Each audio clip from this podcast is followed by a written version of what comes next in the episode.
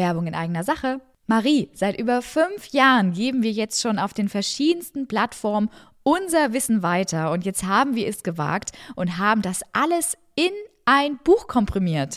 Ja, Hallo Hebamme, liebevoller und ehrlicher Rat für Wochenbett und Babyzeit ist jetzt in eurer Buchhandlung oder online erhältlich. Wir können es eigentlich gar nicht richtig glauben. Aber liebe Anja, worum geht es hier eigentlich? Ja, unser Buch ist ein kompaktes Nachschlagewerk für die erste Zeit nach der Geburt.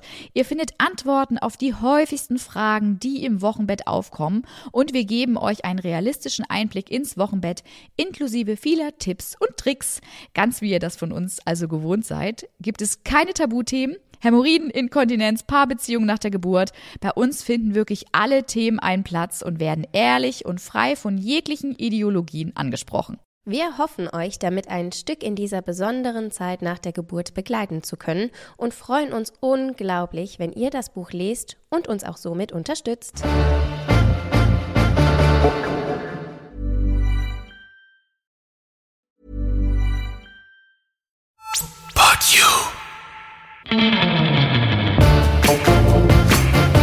Hier ist dein Podcast mit echten Hebammen-Insider-Tipps. Mit Anja und Marie von Hallo Hebamme.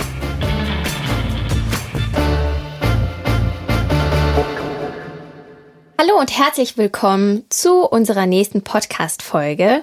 Schon in Folge 6 sind wir und wir haben heute ein ganz tolles Thema für euch mitgebracht. Und zwar geht es heute um Surfbretter, die hier eine ganz neue Bedeutung bekommen werden, denn wir widmen uns nochmal dem Wochenfluss und der Hygiene im Wochenbett. Das ist, denke ich, wirklich ein richtig spannendes Thema, weil jeder weiß irgendwie, da kommt was auf einen zu, aber was es wirklich konkret ist und was es da vielleicht zu beachten gibt. Und wie viel Blut es auch wirklich ist. Das ist immer noch ein Tabuthema in der heutigen Zeit. Da spricht gefühlt außerhalb des Geburtsvorbereitungskurses niemand ehrlich drüber. Das wollen wir heute ändern. Und ja, deswegen bin ich gespannt, Marie, welche Fragen du heute hier für mich vorbereitet hast. Ich habe tolle vorbereitet. Ich habe ganz viele dabei.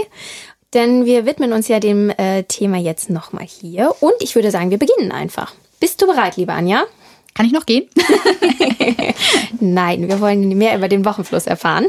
Und deshalb kommen wir schon zur ersten Frage. Erklär uns doch einmal, was ist denn genau der Wochenfluss? Ja, das ist tatsächlich ziemlich interessant, weil die wenigsten Frauen wahrscheinlich sich darüber überhaupt Gedanken machen und das vielleicht so, ach, das ist jetzt einfach nur nervig und blutig und irgendwie blöd. Das ist es aber nicht. Tatsächlich ist der Wochenfluss der Spiegel der Wundheilung und entspringt quasi als Wundsekret aus der Gebärmutter und zwar aus der Stelle, wo der Mutterkuchen gehaftet hat in der Gebärmutter. Sehr interessant. Also der Mutterkuchen löst sich und dann stelle ich mir das wie als eine Wundfläche vor oder eine Schürfung oder wie stelle ich mir das vor? Genau, der Mutterkuchen löst sich wirklich ab, wird geboren und die Fläche, die dann da zurückbleibt, wo der gehaftet hat über die Schwangerschaftswochen, die muss natürlich abheilen und sich regenerieren und deswegen ist das auch so, dass sich diese Blutmenge, die an Wochenfluss ausgeschieden wird, im Wochenbett über die Zeit, die variiert. Die Menge und Farbe ändert sich im Laufe der Woche und das spiegelt quasi wieder, wie heilt denn diese plazentare Wundfläche wirklich ab. Du hast gerade gesagt, dass der Wochenfluss bzw. auch die Blutmenge hier variieren kann. Wie stelle ich mir das vor? Ist es dann die ganze Zeit gleich? Hat es Schwankungen drin? Oder gibt es vielleicht Phasen, an die man sich so ein bisschen orientieren kann als Mama? Ja, tatsächlich wird diese Zeit bzw. die Blutung an sich in so 4 Phasen unterschieden, die wir Hebammen auch wirklich im Hausbesuch immer kontrollieren. Gerade in den ersten Tagen nach der Geburt, diese Phase nennt sich Lochia Rubra, was da ausgeschieden wird, das ist wirklich ganz rot, flüssig, von der Stärke her wirklich so stark wie die Menstruation, vielleicht sogar auch ein bisschen stärker, nur dass man so ein bisschen eine Vorstellung davon bekommt. Von den Bestandteilen her ist das ganz klar Blut, es ist aber auch noch Gebärmutterschleimhaut, die damit ausgeschieden wird. Es sind Reste der Eihäute, die da vielleicht noch mit dabei sein können oder vielleicht auch Reste von Käseschmiere, die irgendwie da noch sind, die man dann auf den Vorlagen oder am Toilettenpapier in der Toilette wirklich findet. Nach so circa 1 bis 1,5 Wochen ändert sich das so ein bisschen. Man nennt das dann fachmännisch Lochia Fusca. Die Farbe ändert sich, dass das so bräunlich eher ist, dünnflüssig. eher so vielleicht auch schmierblutungsartig, dass man so eine bessere Vorstellung davon bekommt. Von den Bestandteilen her ändert sich dann da der Wochenfluss auch nochmal, aus was der zusammengesetzt ist. Das ist dann eher Blutserum, weiße Blutkörperchen und vielleicht auch Lymphe, die dann noch mit ausgeschieden werden. Nach so nochmal 1,5 Wochen, manchmal sogar 7 Tage schon später, tritt dann die Lochia Flava auf. Das ist eher so schmutzig gelb, vielleicht auch so von der Konsistenz her eher mit rahmig zu beschreiben. Ist eher aber wirklich schwach. Die meisten denken dann immer schon gar nicht mehr, dass das wirklich Wochenfluss dann ist, weil es eben nicht mehr blutig ist. Ist dann eher so ausflussartig, wie man es vielleicht kennt. Genau. Und von Bestandteilen her ist das dann wirklich verflüssigtes, abgestorbenes Gewebe, vermischt mit Schleim.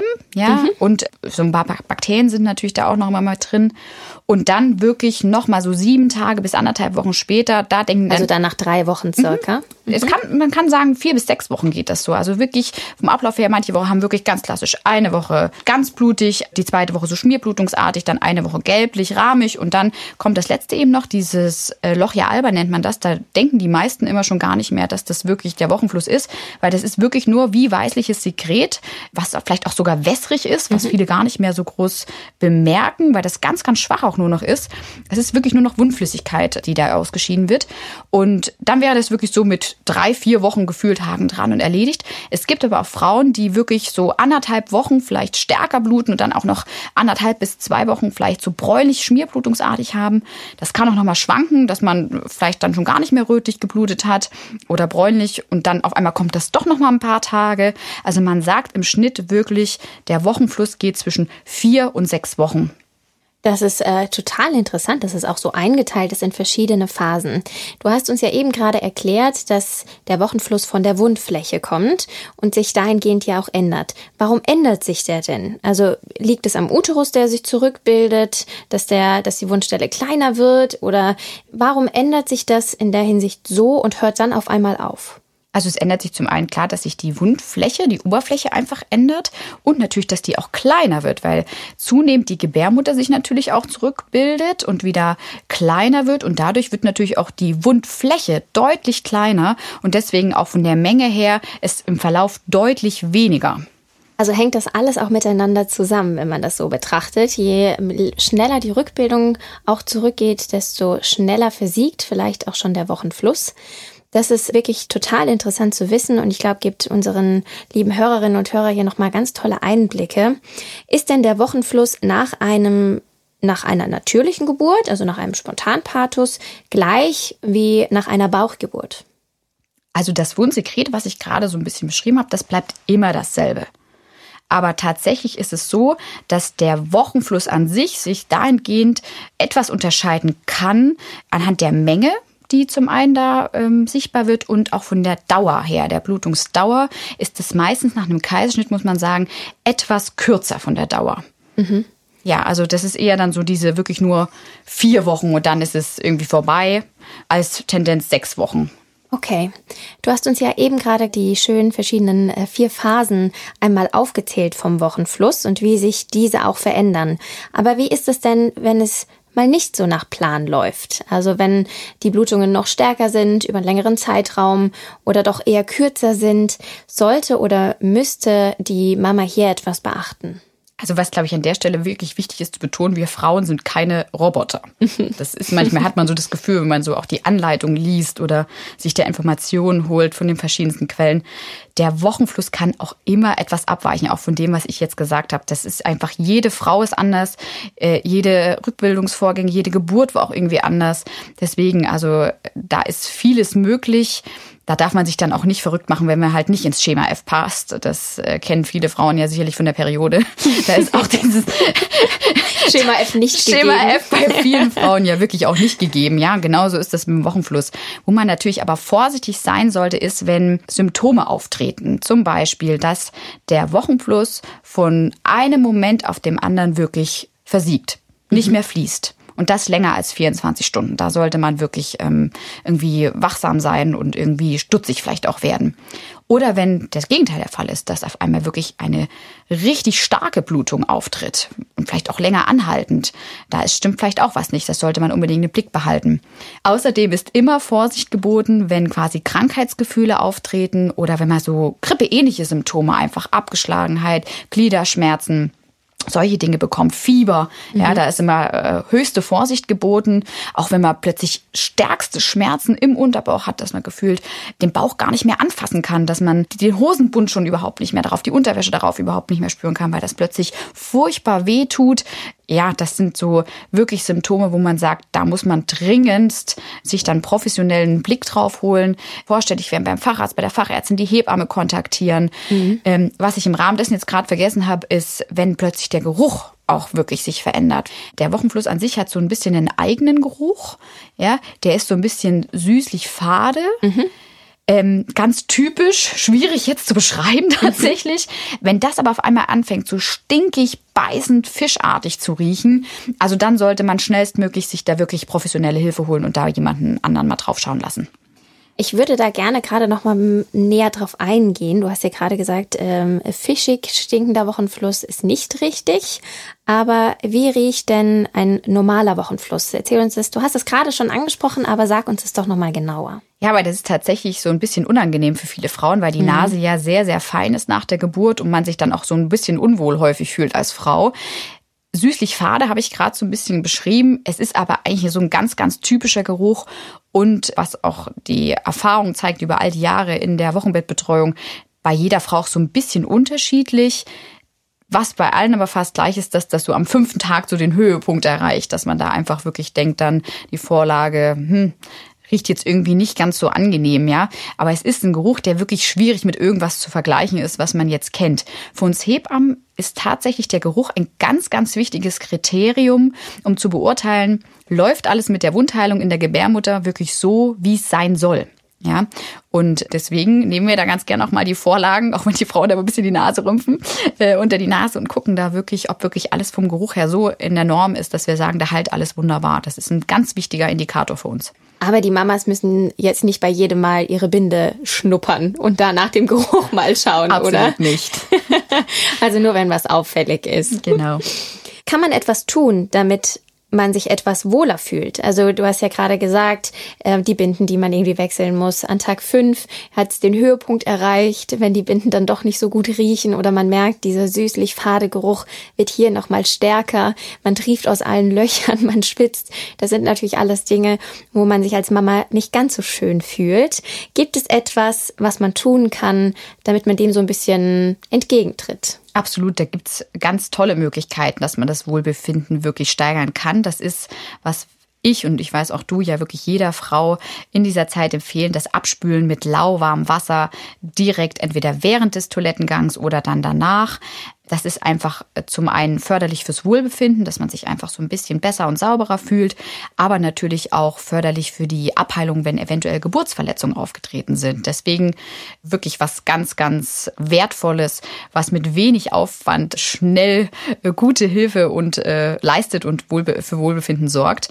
Und was man natürlich auch machen kann in der Zeit, ist duschen. Also man darf duschen gehen.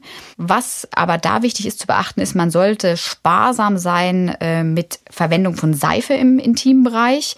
Man sollte so wenig wie nötig Seife wirklich für diesen Bereich verwenden. Was wir ganz gern da ja empfehlen, ist immer, dass einfach das Shampoo und das Duschgel, was vielleicht herunterläuft, mit dem Wasserstrahl eigentlich ja schon ausreichend ist. Also das streift sozusagen ja dann auch den Intimbereich. Absolut. Und wird dadurch auch gereinigt. Wenn man aber wirklich an gerade diesem Höhepunkt-Tag, wo wirklich dieser Geruch für einen vielleicht in der Nase so unerträglich ist, dass man sagt, nee, ich kann heute wirklich nicht auf eine komplette Reinigung auch mit irgendeiner Seife da im Intimbereich verzichten, dann ist es ganz, ganz wichtig, dass ihr dann wirklich nur Seife verwendet, die wirklich pH-neutral ist, dass wirklich da keine Reizung entsteht. Keine Parfüme drin enthalten sind. Also dass man wirklich eine ganz neutrale Seife nimmt, wo keine anderen Stoffe mit drin sind, die dann auch nicht riecht. Absolut.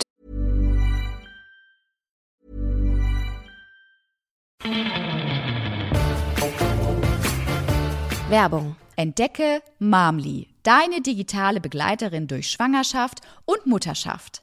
Diese App vereint die Weisheit von Achtsamkeitstrainerinnen, die Expertise von Schwangerschaftsexpertinnen und bietet direkte Unterstützung in 1:1 Gesprächen durch die Mamli Coaches. Und das alles ohne Wartezeit. Als zertifiziertes Medizinprodukt stützt sich Mamli auf wissenschaftlich fundierte Methoden. Sie wurden von Expertinnen aus Gynäkologie, Psychologie und Hebammenkunde entwickelt und hilft dir, Ängste und Sorgen in dieser entscheidenden Lebensphase zu bewältigen. Ein besonderes Highlight für Versicherte der Techniker Krankenkasse und der DBK ist die Nutzung von Mamli kostenfrei. Nutzerinnen anderer Krankenkassen können ebenfalls eine Kostenübernahme beantragen. Mamli ist mehr als nur eine App. Sie ist ein vertrauensvoller Begleiter auf deinem Weg zur Mutterschaft, der dir unkomplizierte Unterstützung bietet, wann immer du sie benötigst. Erfahre mehr über Mamli und die Möglichkeiten zur Kostenübernahme auf www.mamli.de. Du hast uns ja gerade ganz viele Informationen zum Thema Duschen gegeben, aber wie sieht es denn mit dem Baden aus? Denn viele Mamas haben ja auch in oder vor der Schwangerschaft gerne gebadet und sind vielleicht nicht so die Duscherinnen. Das ist tatsächlich ein Thema, da scheiden sich bis heute die Geister. Die einen empfehlen, baden kannst du gehen. Die anderen sagen, um Gottes Willen, baden während der Zeit des Wochenflusses absolut nicht. Wir gehören zur Fraktion Nummer 1, weil wir einfach sagen, der Wochenfluss ist nicht infektiös. Also nicht infektiöser als die Blutung jetzt auch während der Periode und da verbietet man das Baden auch nicht. Deswegen sagen wir wirklich, wenn da Lust drauf ist, man das gerne mag, darf man ein kurzes Bad von so 6 bis 10 Minuten dauernd durchführen. Wichtig ist aber wirklich nicht länger zu baden und auch nicht vielleicht unbedingt zu heiß zu baden, weil das zum einen auf den Kreislauf geht und man läuft sonst auch Gefahr, dass vielleicht, wenn eventuell Geburtsverletzungen aufgetreten sind, die genäht wurden, dass die nicht zu sehr aufweichen und sich vielleicht Fäden vorzeitig wirklich lösen. Was das Wichtige uns aber dann im Rahmen dessen immer ist zu erwähnen, dass wenn gebadet wird, sollte entweder darauf geachtet werden, dass die Brust aus dem Wasser herausgehalten wird, dass der Wochenfluss wirklich nicht in den Kontakt mit der Brustwarze, mit den Mamillen kommt, dass das Kind nicht beim nächsten Andocken quasi noch ein bisschen on top Topping zur Muttermilch bekommt, genau. Oder wenn das irgendwie schwierig zu handeln ist, weil die Badewanne vielleicht irgendwie zu groß ist und man irgendwie runterrutscht, reinrutscht, die Brust mit untergeht, dann auf jeden Fall danach einmal die Brust gut abzuwaschen und abzuduschen, dass da wirklich keinerlei Reste wirklich an der Brust zurückbleiben. Was empfiehlst du denn noch, wenn jetzt eine Mama sagt, sie würde gerne baden gehen, eher mit klarem Wasser oder auch mit Zusätzen? Tatsächlich, was auf jeden Fall nicht empfohlen ist, das gibt es eine klare Aussage dazu, sind jetzt Vollbäder mit parfümierten Shampoos oder Badezusätzen. Also das große Schaumbad muss warten. Das muss warten, genau.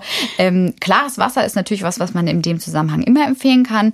Wenn man das Gefühl hat, nee, das ist mir irgendwie dann nichts, dann ich brauche irgendwie so einen gewissen Zusatz. Ist vielleicht was man ausprobieren kann. Ein Zusatz auf Meersalzbasis oder Kamille. Das sind so Möglichkeiten, wo man dann vielleicht doch das Gefühl hat, man hat was in der Wanne, aber das schädigt jetzt nicht auch den pH-Wert oder ähnliches von der Vaginalflora.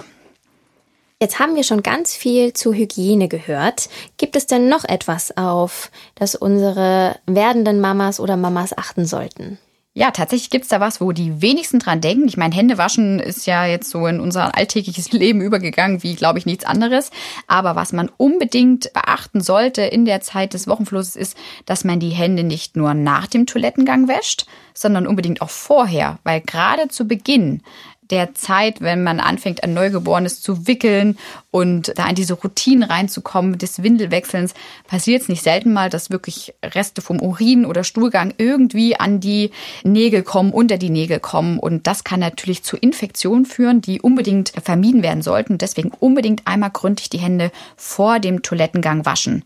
Wichtig ist auch, wo wir gerade beim Thema Toilettengang sind, dass unbedingt die Wischrichtung beim Abwischen eingehalten wird. Das heißt, immer von vorne nach hinten, von der Vulva zum After und niemals umgekehrt, dass keine Darmkeime wirklich nach vorne getragen werden. Ja, und auch nicht in, wenn Geburtsverletzungen da sind, eben auch reingeraten. Ne? Absolut. Und dann klassisch natürlich, das ist ja immer eigentlich empfohlen, auch wenn gefühlt wenige Frauen sich mehr dran halten, ist es, luftdurchlässige Unterwäsche am besten aus Baumwolle zu tragen. Und wer das irgendwie gefühlt nicht zu Hause hat, dann vielleicht auf diese Netzhöschen aus der aktuellen Sommerkollektion, sage ich immer so schön. Auch wenn sie nicht schön sind, sie sind wirklich praktisch, weil mehr Luft als da kriegt man eigentlich im Gefühl nur nackig dran.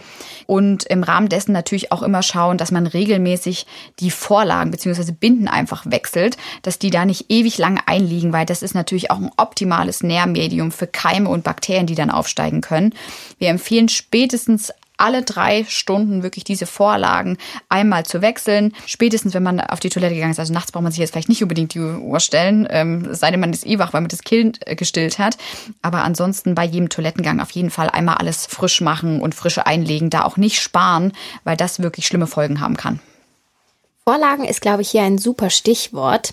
Welche Binden sollten denn hier verwendet werden? Denn viele Mamas sind hier ja sehr verunsichert und fragen sich, welche nehme ich denn da? Man steht im Supermarkt oder in den verschiedenen Drogeriemärkten, ein Riesenangebot von verschiedenen Binden, die es da ja gibt. Wir kennen es ja alle. Jetzt bin ich ein bisschen überfordert und stehe da. Welche Binden wähle ich denn jetzt?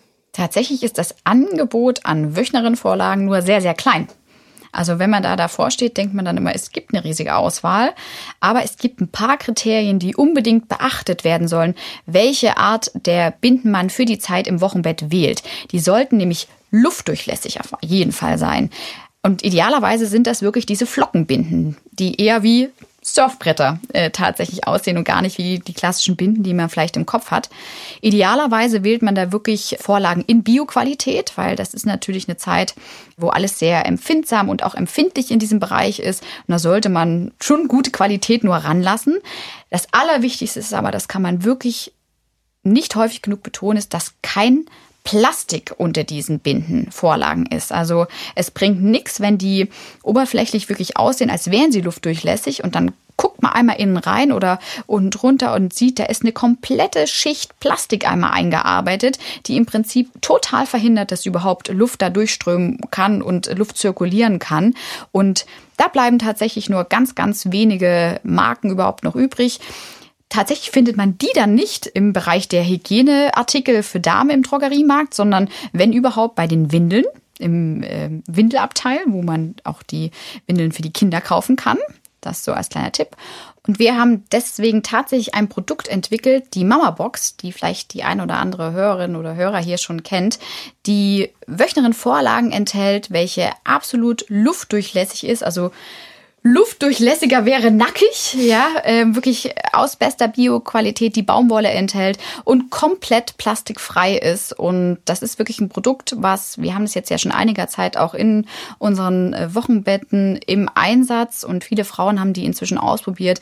Die Frauen sind durchweg begeistert, weil wir lieben unser Produkt. Ja, wir lieben es sehr, weil seither wirklich deutlich weniger Probleme entstanden sind mit Entzündungen an den Geburtswegen, mit Entzündungen an Geburtsverletzungen, mit zum Beispiel auch Entzündung in der Gebärmutter, ja, da irgendwelche Probleme sind deutlich, beziehungsweise... Und es gibt endlich mal richtig gute Binden auf dem Markt. Absolut. Geile Surfbretter.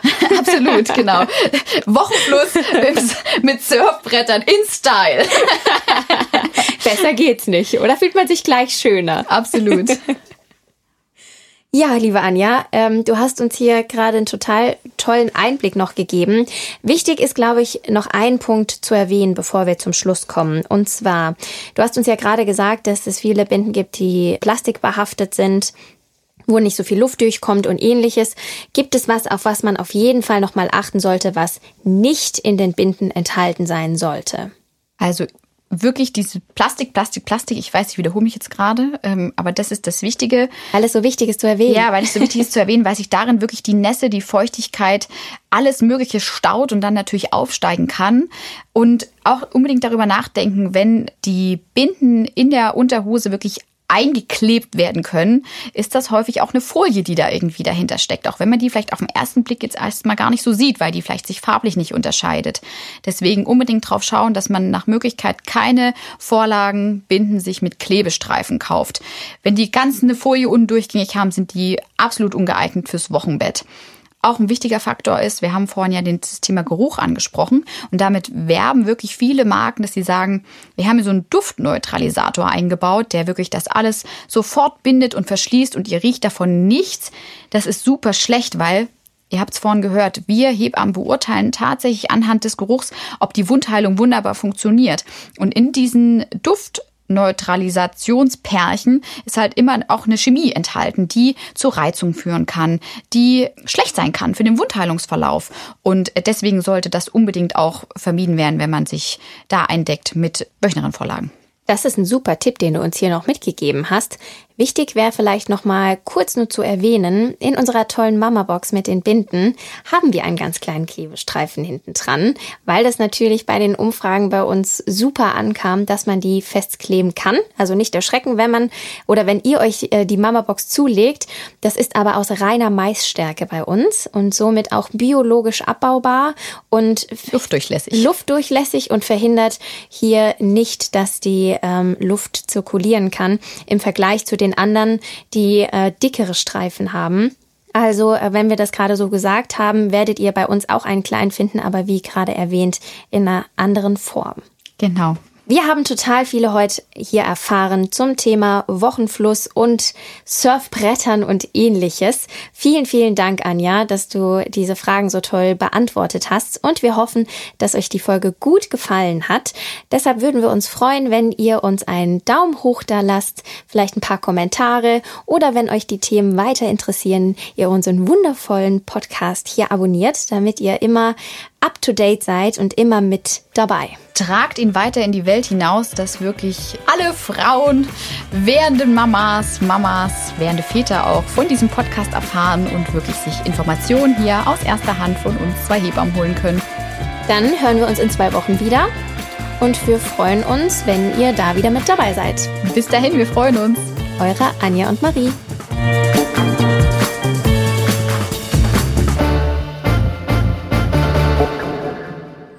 Alle Podcasts jetzt auf podu.de, deine neue Podcast-Plattform. Podu.